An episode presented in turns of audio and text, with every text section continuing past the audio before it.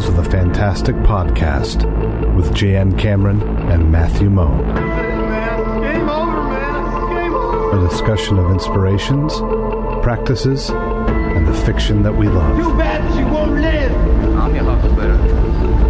But then again, who does? A podcast by writers for writers. Alive. Alive.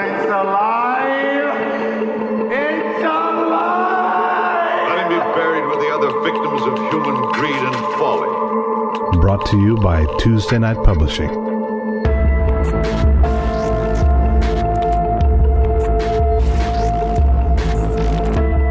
And hello, everybody. This is Matt. This is the return of the Tales of the Fantastic podcast. We had to go on hiatus for about a year, but we're back now.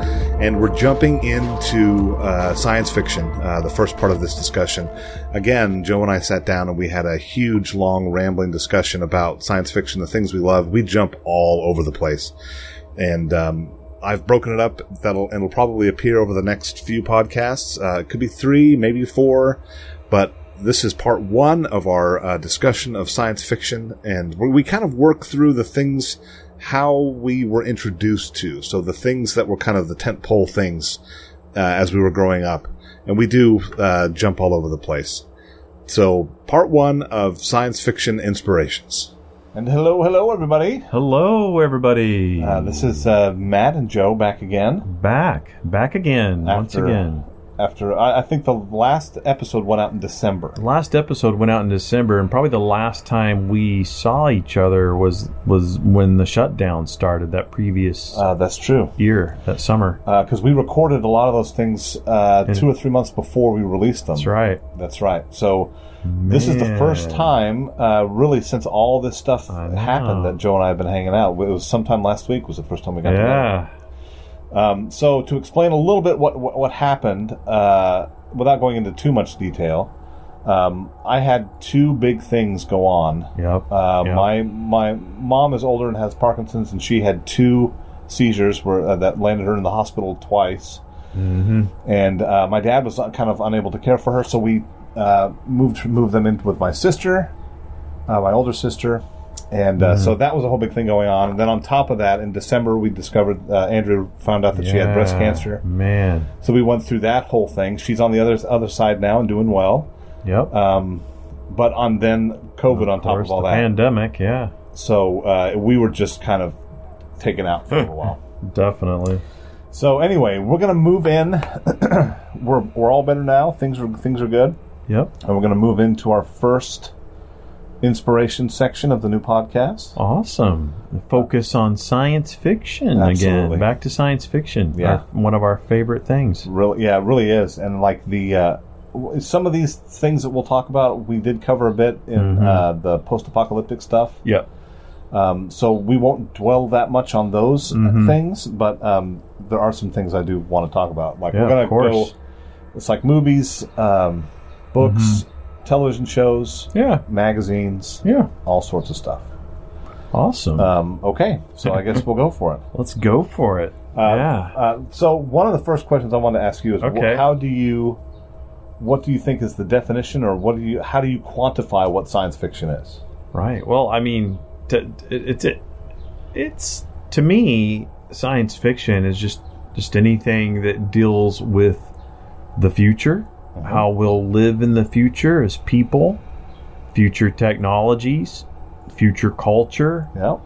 Um, basically, because I mean, we would have these conversations as kids. I don't know if you remember. We'd talk about, and I'm sure everyone did. You know, when we'd have flying cars, Yeah. or robot butlers, or the, the things we read about in Ray Bradbury. Yeah. When would that become a reality? And now it's just there are things going on that I could have never dreamed of that is reality today. Like science fiction is here, like the like the Neuralink monkey playing Pong, you know, or, Yeah. or, or the, the the Boston Dynamics robots. It's just it's amazing what they have, you know, like and and, and it's all so much better than we thought. Yeah. Uh, you know, like you remember the the horrible like little boxy robot in Runaway with Tom Selleck. yeah. it's like a box on wheels. It's awful. It's like those. They're like bad versions of those battle bots. You know? Yeah, everything's so much better now. it's true. and it, it, it's cool. I'm just excited about science fiction. I had like my first sort of just uh, like it was a non horror, just a normal science fiction story published in an anthology, Uh huh. and so we're we're just thinking about it. Yeah, and two, there's something about I think uh, as we're thinking about like narrated fiction and stuff. Uh huh. There's something that's really fun and goes kind of appeals to both of us Yeah. in doing narrated fiction that's sci-fi stuff. Yeah. Definitely. Partly because when I was a kid, Yep. we used to listen to um, the what was it? Brigham Young University did a thing for uh, uh, I think it was for NPR. Mm-hmm. Remember Bradbury Thirteen? Oh, Bradbury thirteen. So they took 13 Man. stories by Ray Bradbury and they produced Yeah, them really right. well. yes, And um, we used to listen to those all the time. Like it had, you know, uh, the Veldt. the, Veldt. Was really well Oh. done. Which, you know, the Veldt man, That he's talking about amazing story. he's talking about VR Uh-huh. and coming up with a way to make it work. Way back in like and 1940 no one something. had written anything like that. I don't and, and think it so. just VR was just Yeah. it was a science fiction dream, and now Yeah. So you have that. So Yeah. they did a bunch of really great stories. The Wind was another one they did that was Oh, really good, and that's a perfect one. The Sound of radio stuff. Thunder, Sound of Thunder was time travel. Yeah, the the one where they go back to Mexico. Remember in the 1920s Yeah. to escape the war. That's right. That's right. I don't even remember Uh, the name of that one, but that was yeah. Oh gosh, I don't remember what it is either. But uh, What- anyway, what was the one on the planet where it was raining all the time? oh, that's the, the the I think it's called the Day That Rained Forever. Yeah, yeah. They're on like yeah. Venus, and they have Yeah. to try and get to. They they've built these little sunrooms that will That's warm right. them up. Otherwise, that's they kind of go crazy Yeah, and die yeah, out there. Yeah. Yeah, it's really, really good. But anyway, so we wanted to talk ab- ab- about that, and I agree. I think that's uh, science fiction for me is always the.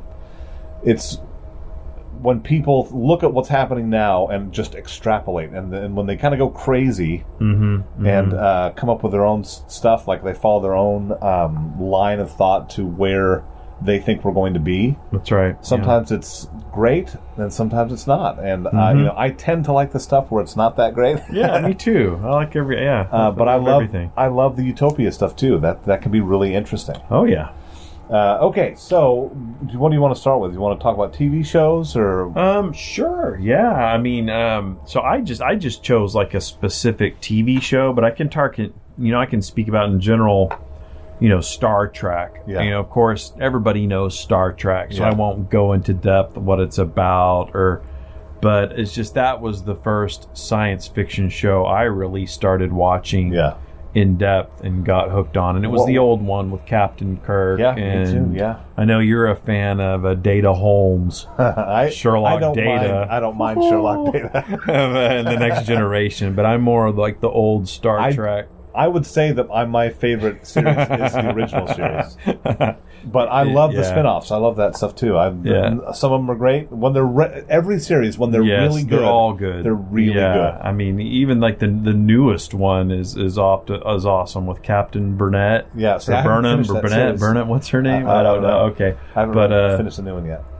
But um, I remember you had the whole DVD series of, of the old Star Treks, and we would cassettes, watch them all the time as video cassettes. And so my favorite episode, though, from the old Star Trek is uh, the one I don't know. Do you remember this where they went to a, a planet where it was called a Taste of Armageddon? Oh yeah, okay? yeah, yeah, yeah. and there were these people. I think it was, it was Emin, em, em, Eminiar Seven, Uh, I something like something that. like that. these people didn't want them there, but you know Kirk. They go anyway Yeah, and investigate what's going on. It was like Kirk, Spock, um, some some yeoman, someone, and some red shirts. Um, you know, at first went down, and they discovered that there's this virtual war going on with another planet. Uh, I think it was Vendikar, Vendikar. Oh and the, the computers ran it. yeah, And so, whenever there was a virtual strike, they didn't actually destroy anything, but all the people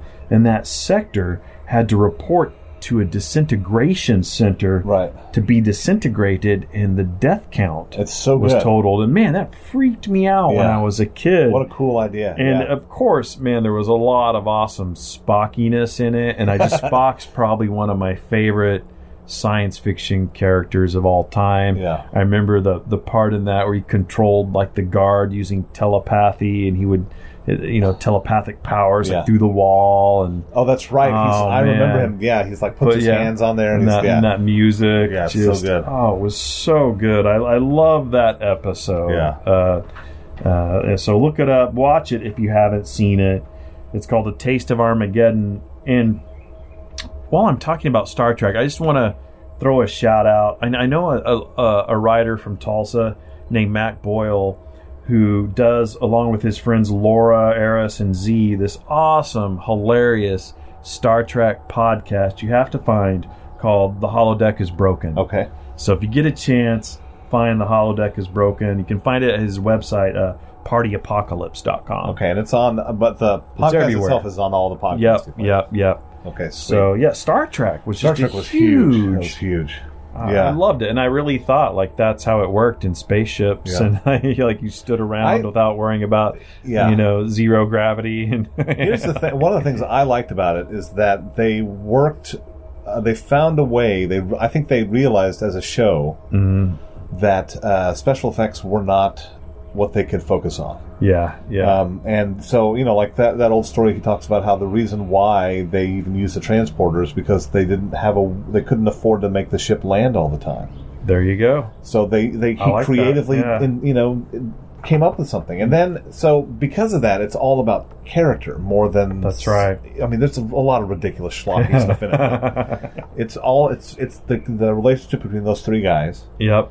And, um, it's just really, really good. I mean, there's a great great, show. just great creativity. Classic. Like uh, one of the very first ones that I remember seeing was uh, the Corb- Corbomite maneuver. Remember? That's the Oh, one where yeah. they're talking to just that that big alien head, Oh, and uh, there's like this huge wall of plasma or something in front of them that it won't let them pass through or something. And uh, anyway, the whole thing ends up being it's, it's what's his name, Clint Howard, Ron Yeah. Howard's little brother That's or older brother. that's right. And now the Tranya, that whole thing at Yep, the end. yep, yep. Uh, but there's so many good episodes. I like the ones where uh, they get kind of silly too, like the one where they Oh, go yeah. down to the uh, the planet that's every, the their Bible is like an old book on gangsters. Remember? That's- yes, of course. Yeah, yeah. Um, and then they can Is that the one where uh, they were talking about this on the holodeck is broken, where Kirk has that like ridiculous velvet hat? Oh yeah, they're it's like, awful. like, and like, like they let Shatner dress himself or something. I think Spock even says in there he's try, trying to use the dialect, and he goes like, "Hey, use guys," you know, it's like you got the heaters. guys. He's got the heaters. Uh, it's awful, yeah, but I, it's just great. And then, but then, what's cool too is you can go from something as cheesy as that to a story like uh, the City on the Edge of Forever. You know, Mm-hmm. Oh, where it's, it's a, that heartbreaking moment with McCoy and, and uh, all of that stuff. So they and because it was all about character, um, it really uh, it resonates. oh yeah. And plus, too, the you know that's just that that whole political side of it as well. That they were in the middle of the Vietnam War, right? Wouldn't it? Or, or maybe not yet. When did Star Trek first came out in '66? Mm-hmm. Well, they were getting into it There were. I mean, yeah, there was they were- civil yeah, unrest, all yeah, sorts of stuff going on, and kinds of. they he was projecting a future where everybody lived in harmony, and you had women on the bridge, it you had a black woman on the bridge. No, man. The first interracial was- kiss that ever it was- happened It was was Star Trek. advanced. It was advanced for its time. It was, really was. People don't realize. Yeah, and he he had some, you know somebody uh, you know an, an Asian on the Yeah, Sulu never before. stuff. Yeah, Never before. Yeah, It's really great. awesome. So there's there's that one. Sweet. I would like to bring up. I don't know if you've never really gotten into this, but I remember finding Doctor Who I know. Yeah, talk on about uh, it. in the Yeah. uh, in the 1980s. They would run um, episodes at four o'clock in the afternoon on P, on our P, local PBS station. Yeah. And I first found Doctor Who uh, when they were playing the the Key to Time series. Okay. That's that those stories, and it was Tom Baker, the you know the springy haired guy with a really long, stupid scarf. Yeah. Just insane, super low budget, but again, it was just the stories were so awesome. Yeah. And um, that's another one too that it does. I mean, sometimes it's ridiculous when they reboot, rebooted it again with um, uh, what's his name in the '90s, David Tennant. Mm-hmm. It was some of the episodes are fantastic. Some of them are just some of the worst things I've ever seen. Yeah. So it's really uneven, but overall, the ideas in it are really cool. Yep. Yep. Um, just the idea of the TARDIS to begin with, I thought was fantastic. As Oh, a yeah. kid, it blew my mind. and uh, K9, man, I loved K9 when I was little. K9. So uh, and I so I've continued watching it s- since the reboot, and like I said, there are moments that are fantastic. The episode Da- David Tennant episode Blink, written by Steven Moffat, is I defy anyone. It's one of the best hours of television ever ever written. Okay. I think it's so so okay. good, and okay. uh, I'll have to rewatch that. have to now. watch that Since one. You said that. I will. We'll go have to and watch it. rewatch. We'll, we'll And watch it together. Yeah. the doctor the doctor's even kind of a sa- uh, kind of a side character in that. oh wow. Okay. Um, it's it's uh, phenomenal. So Doctor Who was, was one that was a big one for me, mainly because I'm an Anglophile, and knowing it was from the UK Mm-hmm. made me love it even more. yep. Um, okay, so let's. If you were to go back and think, what was the first real science fictiony thing that you read? That I read. That you read, yeah. that what I really like? What well, novel? Of course, I mean, of course, I have to, you know, Ray Bradbury. But we've talked about him. We've Yeah. probably talked about the Martian Chronicles. Was that the already first one a of his you read? But that's the first sci- actual science fiction I started reading. Was Ray Bradbury Yeah, because of Lewis Meyer's bookstore on Peoria? That See, old guy. I know, There was this yeah. be- amazing Louis old man named Lewis Meyer who had a bookstore that's no longer there. He's long dead. He used to do t- television book reviews on That's one of the right. local stations. And I would ride my bicycle down to his bookstore. I've probably told this story on our podcast again, and he had a new Ray Bradbury book for me every week because Yeah. I told him I liked science fiction. no, you know what's amazing? You have told that story so many times Yeah. that I thought that happened to me, and I have co-opted that story. And I have happens told to people, us. I have told people that that's happened to me. Oh, that's hilarious. Well, you probably rode your bike there with me. Yeah, I'm sure at we did. some point. Yeah, it was we down were, on Brookside. Yeah, yeah, Yeah. Well, because uh, he introduced me Yep. uh, after after going in and Okay. uh, having read Bradbury. Uh huh.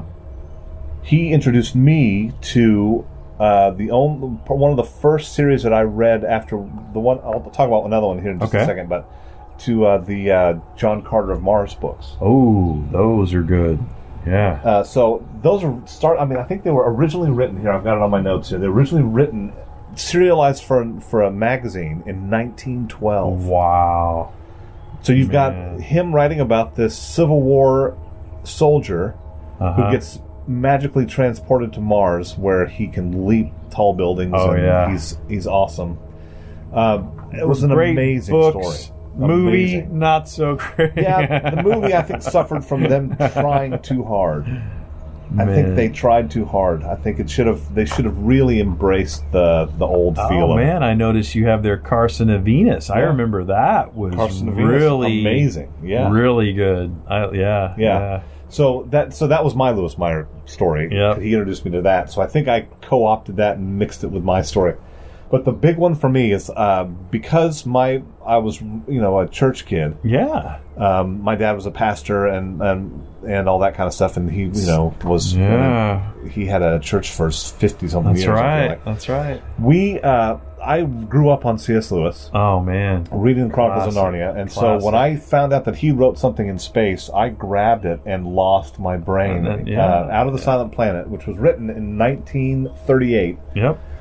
Uh, I love, love, love that book. And I heard about it from you. And Yeah. I ended up reading all the whole All trilogy. three of them, yeah. It was out of what were out of the Silent Planet, Perelandra Perelandra, and that hideous strength. that hideous strength. yeah, Perelandra, I think, uh, is is second to me on that one. Yeah, that no, strength is no. really great. As when I got older But and reread it, it meant yeah. a lot more uh, because it's all about like this authoritarian. Mm-hmm. Uh, I mean, it's actually It's pretty good. Kind of, uh, yeah, it's sort of relevant. you Yeah, should, relevant you should now. read it. Um, Out of the Silent Planet. I, one of the things that was so cool about that was the language because those guys like C.S. Lewis and Tolkien, Yeah. you know, they were friends and they were just such brilliant linguist. And Yeah. remember, he created a language for Out of the Silent Planet. he and did, that, yeah, he's what a were the those creatures taught the guy the The Hrossa. the Hrossa, the Yeah. the big sort of they were like They're like giant walking otters. otters Yeah. and they taught him their language. I just I loved that aspect. It's the first So time I'd ever read anything like that. Yeah, and that he just spends time with them, and he slowly starts finding out what their language is, and he can interact with them, and uh, amazing. It's just there's so many different things in there. There's those, that part when he travels in the, on the mountains, and he, Uh-huh. and he's on like on the shoulders of that huge creature. Yes, Um, and then in the second one, Perelandra, when he's on the floating islands. Remember? that's right. Yeah, yeah. Um, and you have Ransom, you have the Unman and the Green Lady. the Unman and- and the Green Lady. That's right. That's one of my yeah. favorite little scenes is in Perelandra where uh, the Unman, who's essentially the fallen, he's basically the devil or the or fallen man, right? That's right. That's right. He is. Uh, he constantly messes with Ransom, and there's one time Ransom just wants to Yeah. sleep, and he'll go Ransom, Ransom, Yeah, he and he'll, he'll wake up and he'll go remember what, that. and he'll go nothing. That's right. Just like constantly just He's like picking with at him. him, just trying to make him And there's, like, tired. yeah, there's those to- little frogs. You remember? Yeah, And yeah. uh, the unman will grab them and just kill them just for the heck of it. I remember that. Yeah, Yeah. that was crazy. But there's all sorts of really cool. Just pick. I mean, Yeah. it's, they're allegorical, but not to me. They don't feel like punch in the head allegorical. and they're all and the, how when were they written? That was a long. 1938 was yeah, the if first you have if you have not read C.S. if you're a fan of C.S. Lewis and you know Narnia and you love it and you haven't read the Space Trilogy, by all means Yeah, find it and read it. I think his. I mean, his writing style is obviously more grown up because he's writing for grown-ups. But yeah, um, it's not like Narnia. not at it's all. not. It's for adults. and I just have to mention his best book. I think that he ever wrote was "Till We Have Faces." Ooh, which yeah. the retelling of Cupid and Psyche. That's I think right, it's his yeah. best writing. Yeah. oh man, Uh, good okay. stuff. So uh, that's I'm trying to think. So those things. That, so Mm-hmm. Bradbury was a big part of it. Martian Chronicles was huge to me. Um, that led me to reading Fahrenheit 451, of course. Oh man, Which- so good. Um, that one I like too because it's more about society in the future. Yeah. And then you look back. I, my daughter re, uh, read it recently because of school, Yeah, and she was astonished at how many things he kind of por- foretold. Yeah. You know, like big wall screens, which we right. basically have now. iPods, that's right. uh, the little seashells he puts in their ears. Yeah, and, and say what you like, you know, about the man's politics. I don't necessarily agree with him in all his politics, but he he was such a good writer. He had a real subtle way of presenting his ideas. Oh, yeah. in a in a sort of a in a neutral way Uh-huh. that made sense. Yeah. Like just the you know I the book burnings and everything, and the the firemen and Yeah, it's really, really Yeah. interesting. And I just like, for me, there's uh, one of the things I love about Bradbury, just from a writing perspective, is his turn of phrase. You know, like yeah, his stuff is so poetic sometimes it almost reads like a, like a, a long form poem. You know, yeah, like there's a line specifically that, and this is the one I always bring up when I think about Ray Bradbury's um, in The Small Assassin, which is a wonderful story. It scared the hell out of me when I was Mm-hmm. a kid. There's a part where he talks about the, this baby with pinkly elastic lips. oh man, And I remember hearing that, I mean, reading that and stopping and writing that phrase down. Yeah, I was yeah. like 13 years old and going, that is amazing. And whenever I walk into someone's house and they have a giant screen TV on their wall, Yeah. I immediately think of Fahrenheit 451 and you know and, and the consumerism in that and how Yeah. the guy how the one I think it was like the main character's wife like she wanted a big yeah. giant screen on every wall you know and he had to buy her a new one for every wall Yeah. and that's that's sort of how I think of someone when I walk into their house and there's a giant screen, Yeah. you know, covering their living room. And I'm just like, oh, it's Fahrenheit 451. I know. it reminds me, too, I think later on when the movie Brazil came out, uh, Terry Gilliam's Brazil, which I love that movie. yep. I always there's that uh, that that to me has always always felt like the seedy side of Fahrenheit 451. Oh yeah, yeah. with all the duct works and all the stuff. Oh, you yeah. know. Anyway, so that was that was a big one for me. Uh, Mm-hmm. Was was finding out of the Silent Planet and that because that, led us on to Ray Bradbury and, and all that oh stuff. man. When I was a little kid, I there was a channel, and we talked about this book once uh, in Mm-hmm. the post-apocalyptic stuff, but because it is post-apocalyptic. But uh, Day of the Triffids by John Wyndham, Mm-hmm. amazing. Amazing. and it's when I first fell in love with uh, the fact that it was set in the UK. Yep. Anything set in the UK, Matt likes. I loved well, and it was predominantly because they had been through World War One, uh, World War One, and World War Two, and they had lost stuff already. So their imagination is already ready to go That's right. dark yeah, because they've been through it. That's right. Yeah. and so a lot of uh, a lot of uh, s- some of the science fiction stuff that I remember reading that were written by Americans always tended to be a little bit more hopeful. It's a In- good in a point. in a yeah. way- Yeah.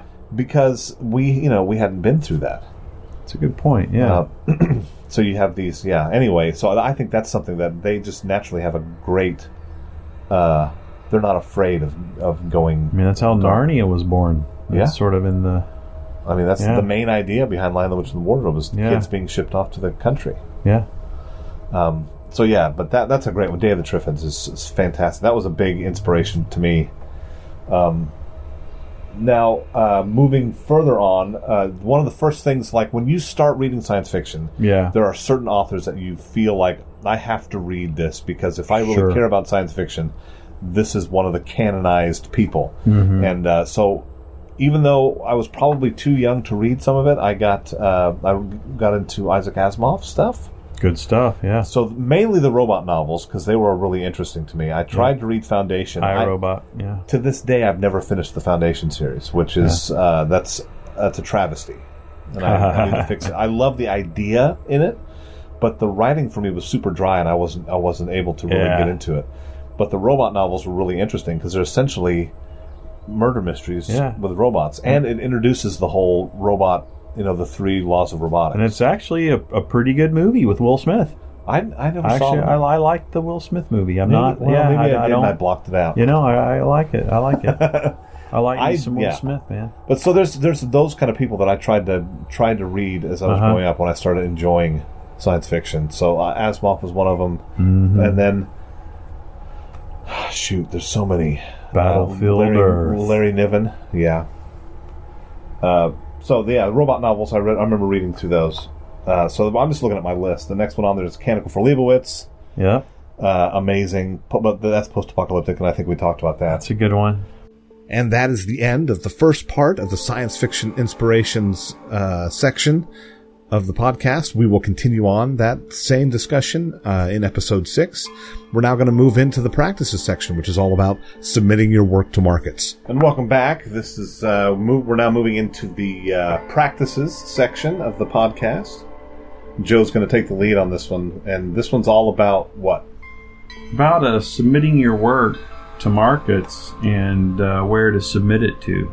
And and I think the importance of submitting your work, Yeah, the importance of getting it out there instead of just sitting on it for years and years. and it's a good idea too. I mean, the the only the only thing I'll say is before we get Joe goes full bore into the biz, is that um, one of the things that he's continually stressed over the past year or so, if not longer, is the importance of working towards a goal, and usually that having to do with some kind of either a contest or a magazine, a place where we're going to submit stuff, and it's a way to kind of keep us all moving forward. So, That's right. um, yeah, very cool.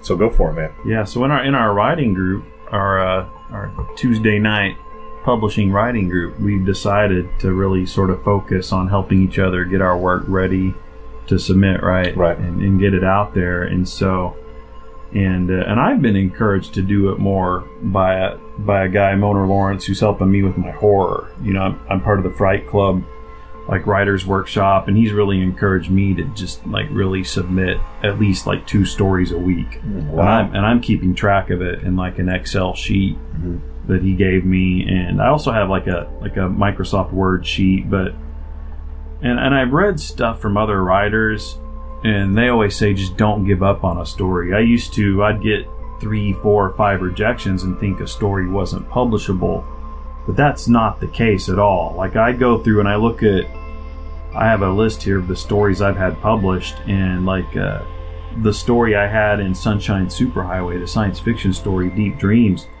I had, I'm going to count, I had 1, 2, 3, 4, 5, 6, 7, 8, 9, 10, 11, 12, 13, 14, 15 rejections Yeah. before that got submitted.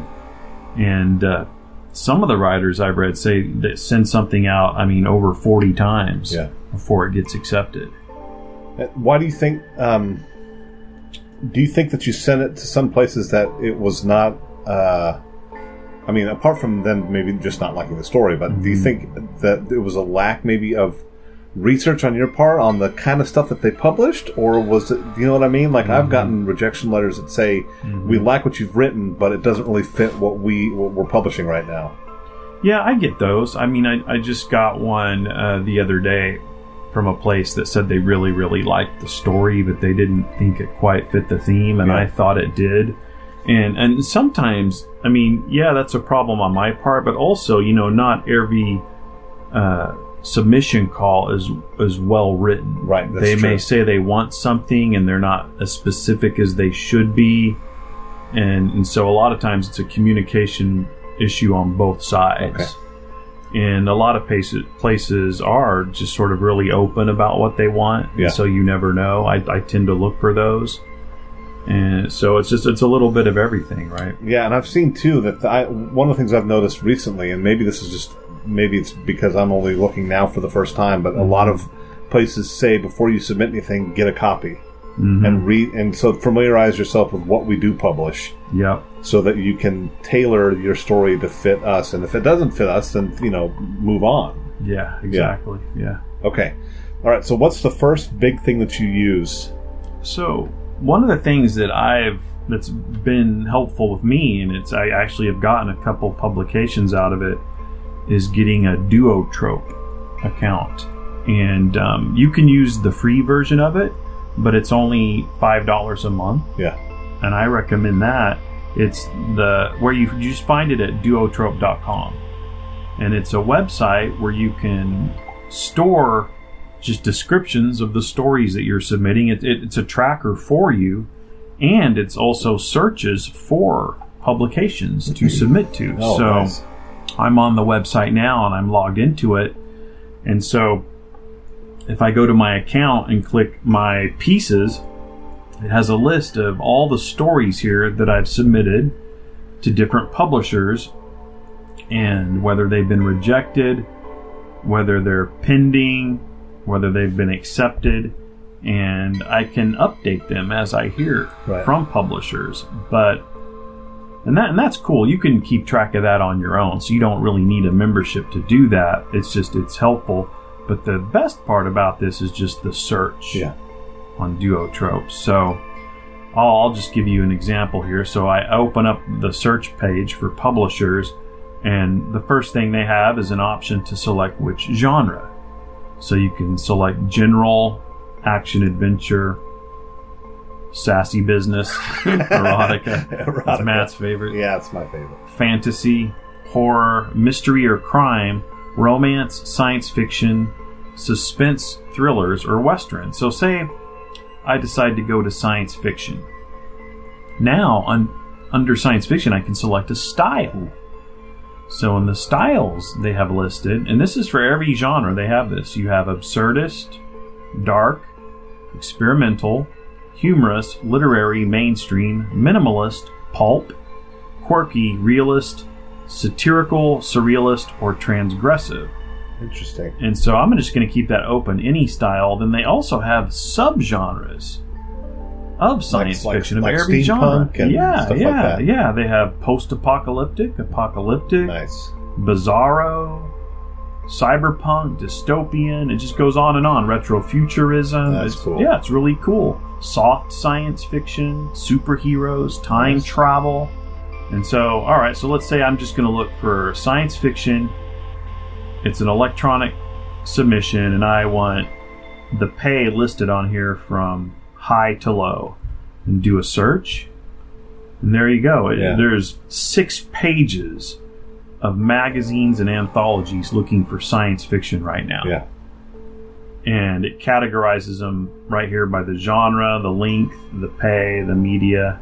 And then I just select it. So, say I select here, uh, let's select Apex Magazine. It opens up a page that gives me a preview of what their cover looks like. There's an option to go to the publication's website. Then there's all this stuff about Oh, yeah. what exactly they're looking for. Yeah, it breaks it all down to the different Yeah. types of stuff and the subgenres and everything. So yeah, so I, I'd awesome. say if you have short stories and you want to get them out there, the duotrope is very much So. I, I know that there's another one that we've talked about called Literarium. yeah, I'll go. Do there. you like Literarium? Uh, do you like Duotrope over Literarium because of the? Uh, they just seem to find more things for publishing. Yeah, you know, Literarium is pretty good too, but Duo, but uh, Duotrope is more user friendly. Yeah, okay. I think it, it's just yeah, it's easier. I've used Literarium more hmm than Duotrope. And Literarium is really cool. I mean, it's free. Yeah. And you know, so I'm I'm there. I'm logged into Literarium now on my free Literarium account, and and it at the top of it it has home, your work. You can keep track of your stories too. Your it can keep track of your submissions Yeah. and markets. Interesting. Yeah, so that that's another really cool one that that I I'll look at both. I'll go through Duotrope if I don't find anything interesting. I'll look through Literarium. Okay. So So you Um, just start with the one and then move on to this one. I you do. Don't find. Yeah, those are the those are the two main ones I've been using. But um, there are some other places you can look, and I'm sure every writer has different favorite places. Yeah. Um, another sort of cool one that's that's just really more listings is a place I think I'm pronouncing it right called Ralan.com R A L A N. And if you go to Ralan.com, it has just at the very top it has stuff like links about writing, writing help, market notes, and then it has a little place under it that says markets. Right. And you can select pro markets, and this is for pay, Right. Semi pro, just a, a normal pay, a token pay, anthologies, books, flash fiction, whatever. And so, say I select uh, semi pro markets.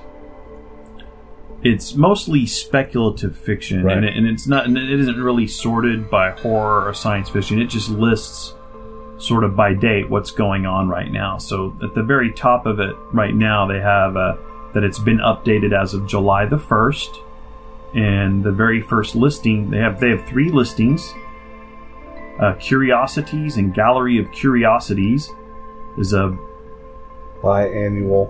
biannual Ebook. yeah ebook and twice monthly podcast that's looking for retro punk weird and weird whatever yeah Yeah, that's cool. interesting and then the dread machine is looking for you know i'm pretty sure they're horror yeah dark fiction microfiction science fiction dark dread inspiring stuff Nice. right Okay. and even says their pay like three cents a word and here here's fairy tale stuff enchanted conversations a fairy tale magazine pays $50 and they want uh, fiction 750 to 1000 words Yeah, nice. so uh, ralan.com That's cool. another I mean, that reminds me a lot more like uh, the old Writer's Digest. Mhm. Um, you know, and we when we first had our writers group, we had a um, an account with them like a subscription for a, a couple of years, and then uh, I kind of stopped using it and using more like Literarium and stuff like that. Yeah, I remember back in the day we would buy the book Yeah. and pour through the big book, and that's all you could really do. Mm-hmm. But I, I had a couple publications from that. I think my first thing ever was a little short horror story I had published in Scotland, of all places, and I found it in the writer's market, and I had to print out the story and mail it Yeah. overseas. and- Nice. Yeah, that yeah. Okay, hello. We are back, and we are going to dive into the narrated fiction, uh, the produced piece that we do at the end of each episode. And this week is another one of Joe's stories called A nanotech samsara. "And Samsara Means What." It's the cycle of death and rebirth in Buddhism that you're tied to on the Oh, earth. And right. so, um, yeah, so when you hear the story, you'll sort of understand why it's titled that. It's a science fiction story that actually appears in the Weird Book Annual, a zombie themed issue. Awesome. That's very Yeah. cool. And so, uh, if you like the story, well, be sure to buy Weird Book. And if you don't like it, buy the Weird Book issue anyway, because you'll probably like some of the other stories. What? How? How many stories have you published with Weird Book now? Um, so I've had one come out. This will be my second, and tentatively I have two in future issues. That's awesome. So yeah, so I'm a big fan of Weird Book, and it has a lot of good writers. It, it's cool to appear in it alongside so many Yeah. better writers. Well, one of the myself, things I like to try and do is whenever you get anything published, or really whenever any of us Mm-hmm. publish anything, I always try to buy a copy so we have it in our writers group kind of library. nice And your collection is slowly filling out, slowly growing. and it's uh, it's pretty cool. One one of the things too is that the uh, what's his name? Is it Doug Draa? Yeah, Douglas Draa. he is yeah. on Facebook, and uh, I think I think you're friends with him. I want to say that I'm yeah. part of a group that he oversees, and Yeah. Facebook is an excellent way to kind of make connections. Yeah, definitely. Uh, go uh, check out. Uh, I guess I think the group is called the uh, the Weird Book of Startling Stories. I think yeah, I think like that's that. right. Yeah. something like that. And so But that's awesome. All right, well here we are moving into the final piece of this episode. We will catch you next time. Enjoy.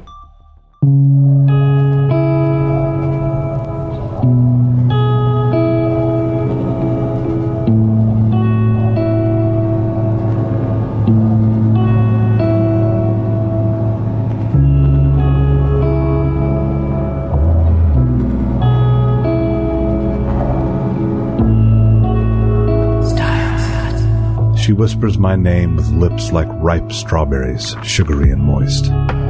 We press together, skin against skin. All time and all space become that focal point of electric pleasure.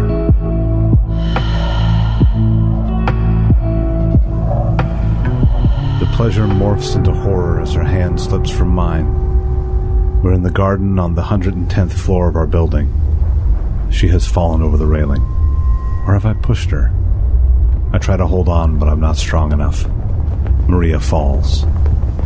I watch her topple over and over like a rag doll. She hits a parapet 50 yards down, and her head blossoms into a red mist. She keeps falling. Dark. Maria is gone. I sit up and I'm wet, as are the sheets. No air jets.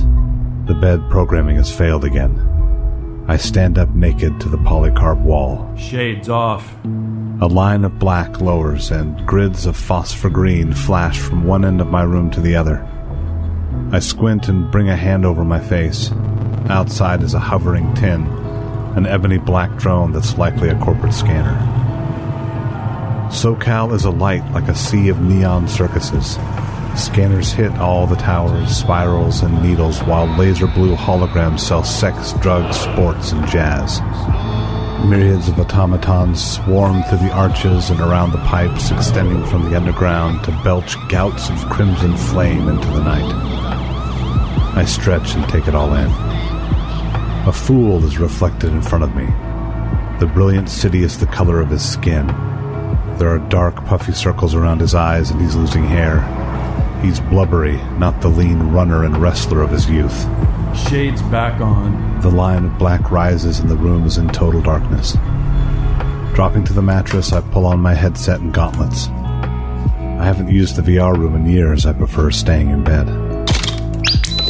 First, I flip through all the news channels. It's nothing new. Luddite cults are bombing robotic factories in Rancho Cucamonga, and tribes from the Badlands are attacking the outer wall at El Cajon. Instaface stock is up two points and looking bullish, and East LAFC beat West LAFC 4 to 1. Next, I scroll through my mail. It's all junk. But one ad catches my attention.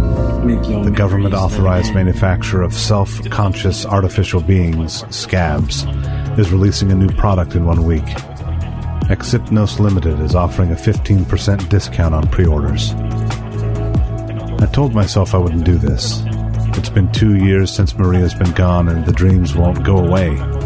Sometimes when I wake, the lavender scent of her perfume hangs in the air. I can't walk on the Solana Beach wall platform without thinking of her. I proposed right under the guard tower at Roberto's taco shop on the middle tier of the city, and we were married in the chapel on North Granados and East Cliff. The erotic programs with predictable plots don't do it for me. The tins and the companion shops with rubbery skin and herky jerky movements don't take away the loneliness. Nothing can replace her. I follow the Exypnos link to their website. A gentleman wearing a lab coat and a red tie greets me in the virtual lobby. His gray hair is high and tight, and his square jaw is clean shaven. I'm Dr. Jean Marchand. I've been expecting you. Don't feign surprise. We knew you would approach us. How? Algorithm styles, our data conglomeration and computational autonomy are second to none. You miss her. I do. I know. Let's take the next step together. A week later, Exypnos Limited sends Maria's consciousness programming to my inbox, and I code my polyatomic printer to fabricate the housing. Layer by layer, a small chrome cube of one inch sides materializes. A 3D image of Maria's face glows in the center of each prismatic surface, and if I turn the cube, I can see under her chin or the top of her head. Her eyes blink, and she smiles. That crooked smile with the left side of her upper lip raised. She mouths something. Connect speakers to the consciousness housing. My room obeys. Her mouth moves again, and her voice crackles from my bedroom walls. Styles, that you? Where am I? It's me. You're at home. She doesn't say anything, but she looks around. Her eyes are wide in confusion. I wonder what she sees as I lie back and place the cube on my chest. She takes it all in, but isn't smiling anymore. Finally, she speaks again. Styles, listen to me. I don't like this. Well, what don't you like, baby? Am I dead? I'm stunned by the question, and all I can think of doing is ordering the speakers off. With the price tag she came with, I'm not sure I want complaints from the product. I make a mental note to include this in my Instaface review. As I set the housing on my nightstand, I take one last glimpse. Her mouth opens wide in a yell or scream, and anger flashes in her eyes. I pick up a nearby towel and toss it over her. Soon, Maria will have nothing to worry about. The nanotech will be here, and she'll have a body again. A guest has arrived. My flat makes the announcement in a bass rumble. Last year I programmed it to sound like James Earl Jones. Show me who it is. The wall next to my bed lights up. A tin with bright blue plating and Exypnos Limited stenciled on the sides hovers in the hall. A single eye extends from a cable at the top of its boxy body, and several wiry arms dangle on each side. Pinchers at the end of one arm grip a small, black case by the handle. I never took the time to upgrade my apartment to include a butler, so I pull on my boxers and climb out of bed. Open. The doors slide apart, and I motion the tin to enter. It hovers through the sterilization mist and into my room by a few feet before stopping. I approach, and it scans my right eye. The second part of your purchase delivery is complete. A receipt will be sent to your account. I accept the case, and it's surprisingly light. Thank you for choosing Exypnos. It spins around. Again, it passes through the sterilization mist, and the doors shut behind it. I don't wait. I punch the code given to me at purchase into the lock, and it opens. The inside is coated in black foam. Nestled in the foam is a glass vial filled with a black liquid. I've watched the tutorial 50 times, so I don't hesitate. Back at my nightstand, I uncover the cube and place it in the middle of the bed. Maria immediately locks eyes with me. The speakers are off, but she mouths a single word over and over No. I'm tempted to stop and contact the Exypnos help desk. If I wanted more grief in my life, I'd visit a VR dating hub and meet a real woman. But I remember something Dr. Marchand told me. The integration of the body with the consciousness housing is what gives a scab true life, and while hysteria might occur in some products, integration also resolves any physiological side effects. I twist off the top of the vial and pour the liquid over the cube. The substance moves with its own impetus, like a formless creature of slime, first covering the housing, then growing. Quicker than I expected, it expands, and the unctuous mass fills out and takes humanoid shape. Over hardening bones, ligaments, and muscles spread. A greasy black fetus squirms into a babe, into a girl, into a woman. Maria's shape and features become evident. Raven hair sprouts and lengthens around her head, and her skin lightens. She is Maria. As I take her into my arms and hug her tight, I weep. From her last medical scans before she died, the tech has made a perfect replication. She clings to me. I kiss her face and neck, I kiss her fingers. She grabs my hair and pulls me close. She twists my neck. A sharp pain crackles through my spine like a jolt of lightning. She keeps twisting until my body is forced to follow, and she twists me off the bed. Maria steps into a soft punt. I fly across the room and slam into the polycarb wall. Phosphene explosions dance across my vision. I shake my head to clear it. It feels like I've been hit with a sledgehammer. She's too strong. Stronger than anyone should be. I try to speak, but I can't catch my breath. Blood fills my mouth. She stands, her skin glistening with perspiration. Apartment. Do you still recognize my voice? Yes, Mrs. Espinosa. Do I still have full access to Mr. Espinosa's credit account?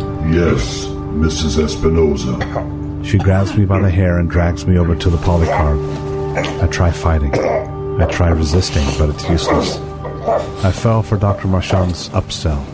He convinced me to purchase military grade nanotech, giving Maria inhuman strength. Damn. She kicks the polycarb and it crumples outward. The wind howls in, blowing the sheet off my bed, and the city is revealed. A vast expanse of rainbow colors glitter in the night. She grabs my arm and slings me outside. The world spins around and around as the freezing wind whips and slices and slaps at my naked body.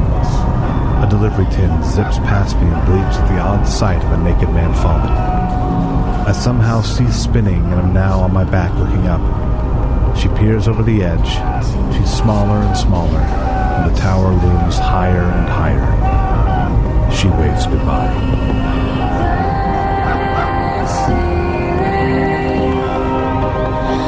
Christmas.